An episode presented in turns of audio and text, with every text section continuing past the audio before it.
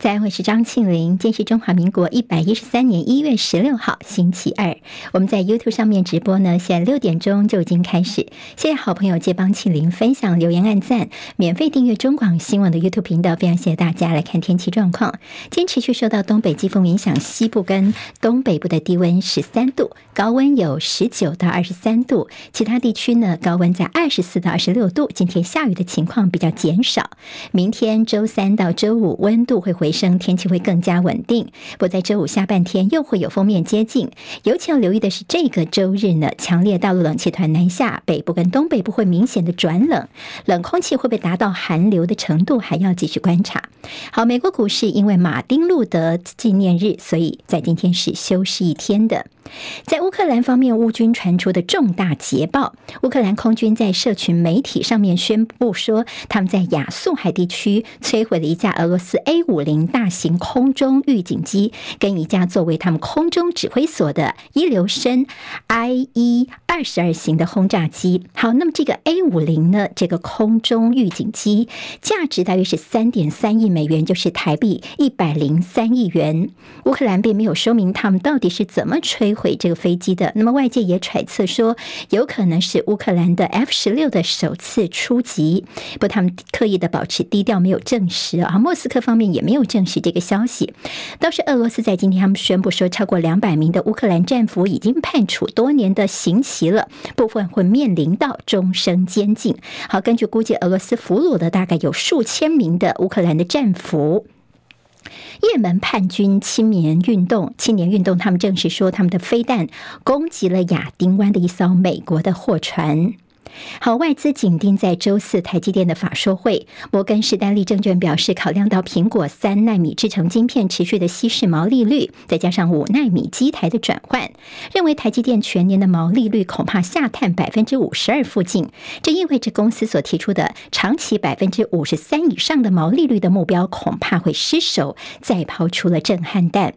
南韩政府宣布，未来20年他们要携手三星跟 SK 海力士，在首尔南方打造半导体超大晶圆的厂区，总共呢总金额622兆韩元，大约是4720亿美元的投资。另外还要延长半导体业投资的税收减免，并且促进就业，吸引更多的人才。国际货币基金组织 IMF 分析， AI 人工智慧的崛起将会影响全球将近40%的工作机会。国际的扶贫组织乐施会的示警，贫富差距已经是加速的扩大，在10年内全球可能会出现第一位身家破兆美元的富翁哦。好，那么在全球的前5大富豪的财富最近是倍增，对抗贫穷则需要可能超过200年的时间。好，接下来我们进行10分钟早报新闻，用10分钟时间快速了解台湾今天的日报重点。今天在中时联合的头条都给了诺鲁昨天宣布跟我们断交的消息。好，那么自由时报是把这个消息做到内页的 A3 了。好，在选后2天，诺鲁这个国家宣布跟台湾断交，这是蔡英文任内的第10个断交国，我们府方表达了强烈的遗憾。好，第10个邦交国的断交，也是吴钊燮担任外交部长的第8个断交的国家，时间点刚好就是赖清德当选了我们下届总统。而在今天自由时报也说，这所谓的涉外人士认为说，这才刚刚当选哦，赖清德刚当选，这代表中共呢是借选失败恼羞成怒，所以拔了我们的邦交国。好，今天在中国时报的头版头条同样是诺鲁好2度跟台湾断交，我们的邦交国只剩下了12个国家了。其实在去年的10月份就已经出现了警讯了，在我们大选当天，他还曾经贺电来恭喜赖清德的当选，没想到2天之后就断绝了跟我们的外交关系。但我们批说是北京的利诱啊，外交部说呢，这中间因为诺鲁他们要求我们金援，甚至说两岸的方案拿出来比一比，他们做比价哦。好，那么有所谓的涉外人士透露说，澳洲关闭的诺鲁难民处理中心造成的财政缺口，是压垮台诺关系的最后一根稻草，折合新台币26亿元。那么我们但是怎么可能这样随便去花纳税人的钱呢？好，在钱方面谈不拢，所以我们就丢掉了这个邦交国了。好，那么在诺鲁方面说，他们必须要寻求自己国家的最佳利益，跟中国大陆建交。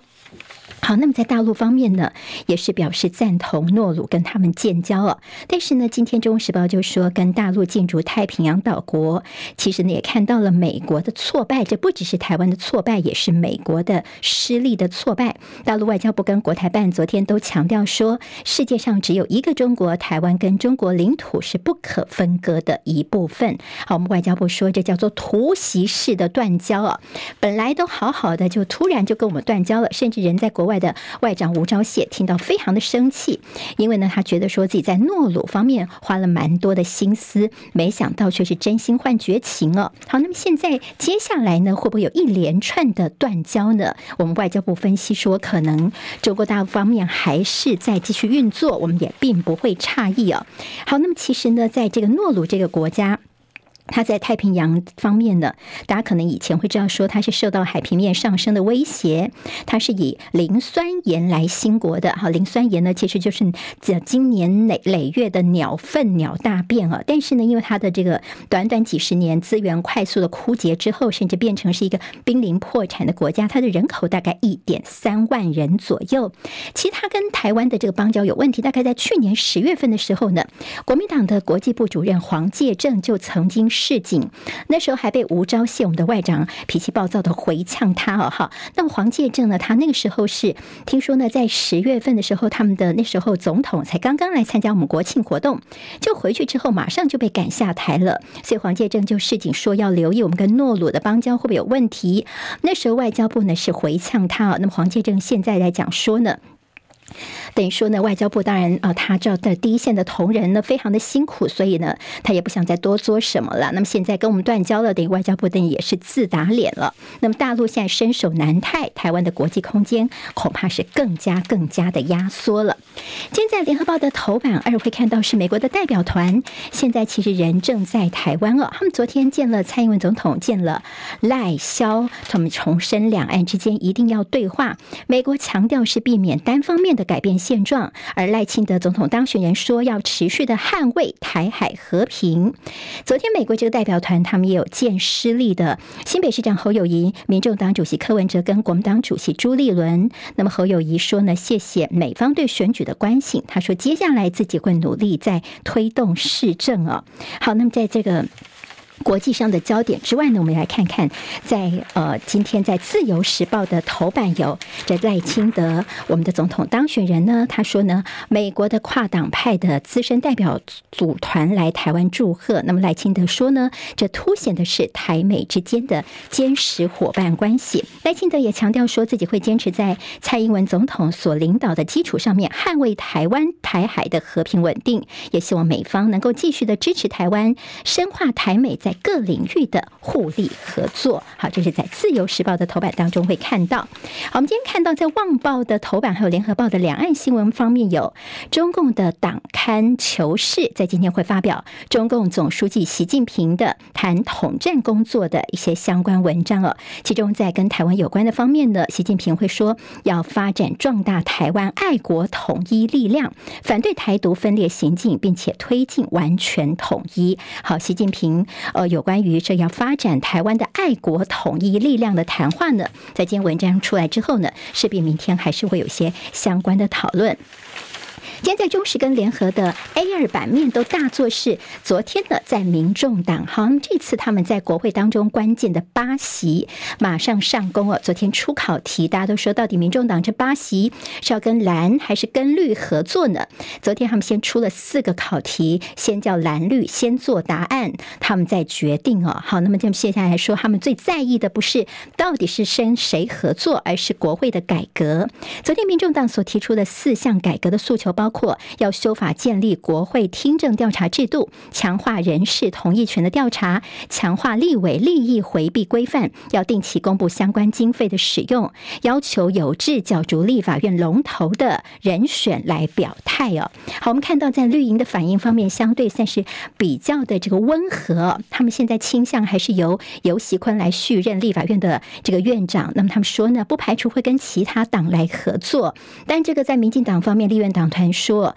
我们现在应该要看的是这个人是不是适任国会议长作为主要考量，而不是看看他的诉求为前提。意思就是说呢，你不要先看我们怎么答，我们要先看这个人呢，他适不适合当立法院的院长。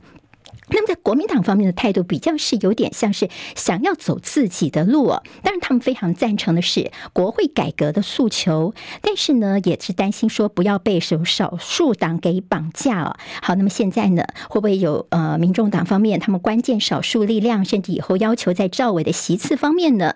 那么陈玉珍呢则是强调说过去他跟黄国昌曾经共事过，所以也许也可以一起来推动吹哨者揭弊保护法。王宏威他的担心是说在过去民众党的态度有点反复的，你选前说要支持韩国瑜当立法院长，选后又变成了好像绿白也是可以合作，所以这种立场的转变大家还是比较担心的。那么现在用国会改革等于说有没有取代谁与谁合作的口水战呢？还是这关键的八席？当然对于民众党来说他们提出诉求，那么是不是当然大家不能够忽略他们的存在感，那么是鲶鱼效应吗？亦或是民众党的叫做算计过度，小心两头落空呢？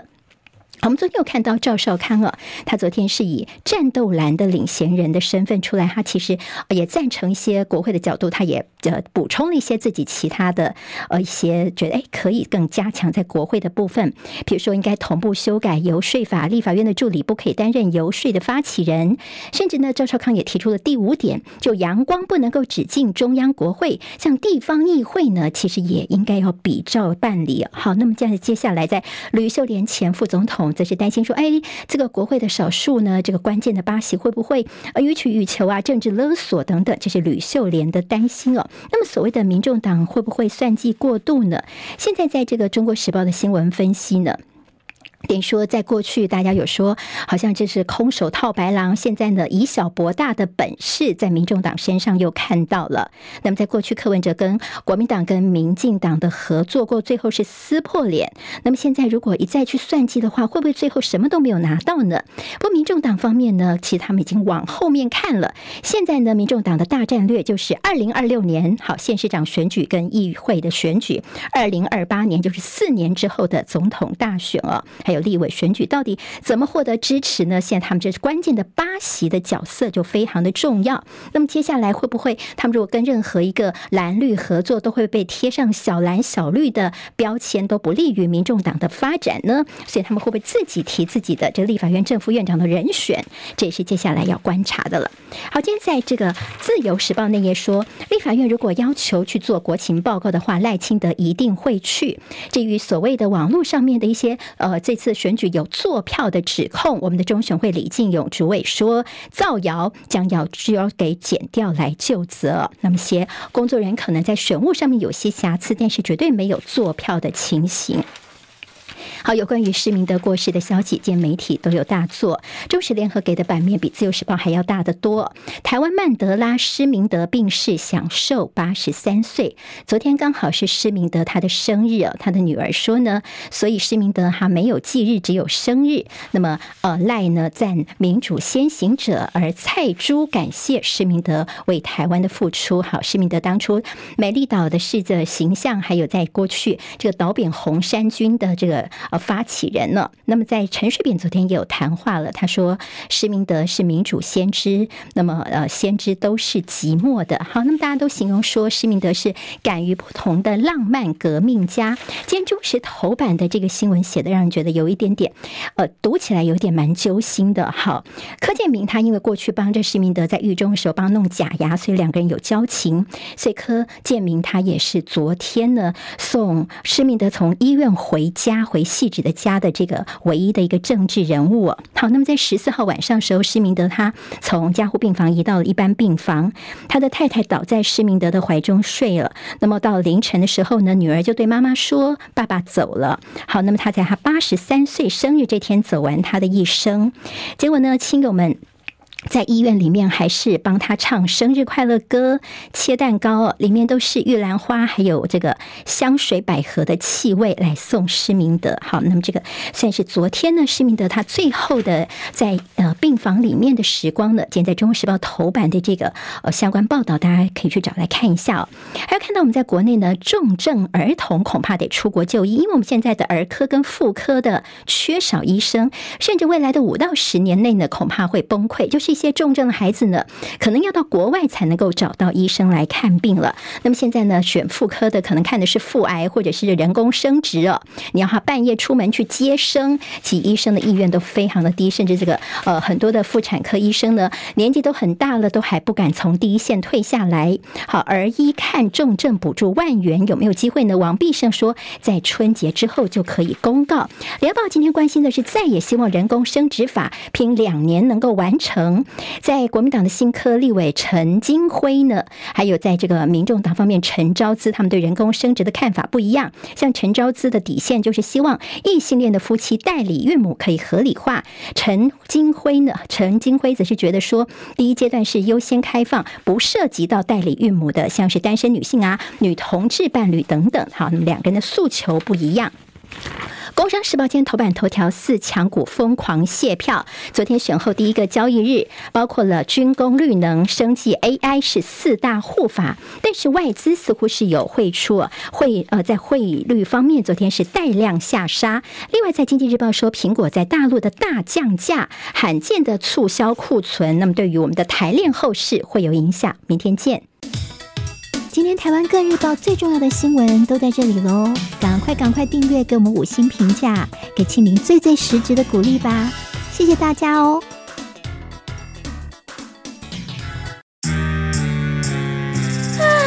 想健康怎么这么难？想要健康一点都不难哦，现在就打开 YouTube 搜寻爱健康，看到红色的爱健康就是我们的频道哦。马上按下订阅，并且打开小铃铛，就能医疗保健资讯一把抓。想要健康生活，真的一点都不难，还等什么呢？爱健康的你，现在就打开 YouTube 订阅爱健康。